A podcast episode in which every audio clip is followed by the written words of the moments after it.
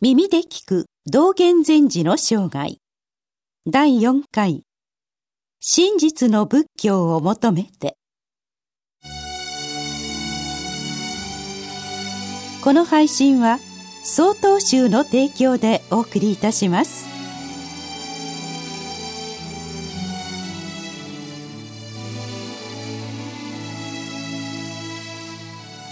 西暦せんにひゃくにじゅうさんねんは日本では承応にねん、中国では嘉定じゅうろくねんにあたります。この年のしちがつ、中国に留学していた道元禅師は天道山慶徳寺に入り、本格的な禅宗の修行道場で生活を始めました。天道山の当時の住職は臨済宗の無才良派という人でした。当時の中国の大きな修行道場では、多くの場合臨済宗の僧が住職を務めていました。各地の僧の中には優れた人もいましたが、一方で賄賂などによって住職の座を買い、権力者にすり寄るだけのような人もいました。道元禅師はそういう状況を見ながら、真実の仏法を伝えている師匠、つまり彰子を求めて中国各地を旅しました。当時の中国は南宋という王朝でした。もともとは中国全土を領土としていましたが、北から金という国が圧迫し、この時代には南半分だけを領土にしていたため、道元禅師の旅も当時の浙江省という地域に点在していた寺院を訪ねるものでしたが、ほとんどの僧が道元禅師を満足させることはなかったようです。師として仰ぐ僧侶は見つからず、いよいよ日本に帰ろうかとも思った時、あるものから天道山の住職が女性という僧になったと教えられました。女性禅師は年齢がろくじゅっさいを過ぎていましたが、曹洞宗の系統を受け継いでおり、厳しい座禅修行を行うことで知られていました。道元禅師は天道山に向かい、宝鏡元年、西暦せんにひゃくにじゅうごねんごがつついたち、女性禅師と対面することができました。そしてその後は正式に弟子入りをいたしました。女性禅師は、たとえ皇帝が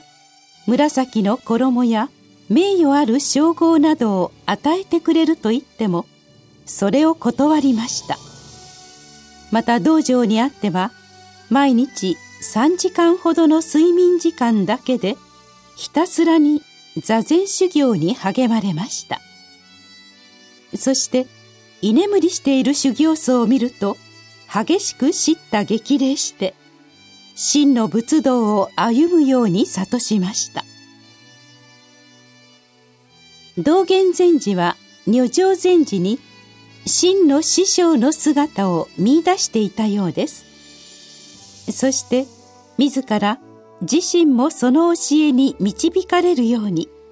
これまで以上に座禅修行に打ち込むのです。しかしそのような中、悲しい出来事も起きました。道元禅師が女性禅師と会ってから間もなく、日本から共に留学していた妙善和尚が病となり、同年ごがつにじゅうよっかに亡くなったのです。よんじゅうにさいでした。その熱心な修行の様子が中国各地に知られた矢先の死でした。その死を悼み、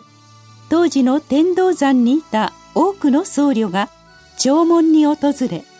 葬儀も年頃に行われました。後に道元禅師は妙善和尚の遺骨を日本に持ち帰り、もともと修行していた建仁寺に塔を建て埋葬しています。さて、道元禅師が厳しい座禅修行を始めてから数ヶ月、ある日の朝の座禅中、女性禅師は居眠りしている僧を叱ってこう言いました。三禅は信心脱落なり。これは、座禅とは身と心へのとらわれから解放されるものだという教えです。そして道元禅師はこの言葉のままに、自ら自身も身と心へのとらわれから解放されました。座禅の時間が終わると直ちに報告に訪れた道元禅師の様子に、すべてを認めた女性禅師は、信心脱落、脱落信心と述べて、その境界を証明されました。こうして道元禅師は女性禅師の下で正伝の仏法を受け継がれました。これはお釈迦様以来にせんねん以上にわたり、多くの先人たちが受け継いできた正しい教えです。そしてその教えを受け継いだ後もにねんほど修行を続けましたが、宝鏡さんねんせんにひゃくにじゅうななねんのしちがつ、日本に帰国しました。その後、道元禅師は京都で多くの人々に真実の仏教である座禅を広めていきます。それはまた次のお話。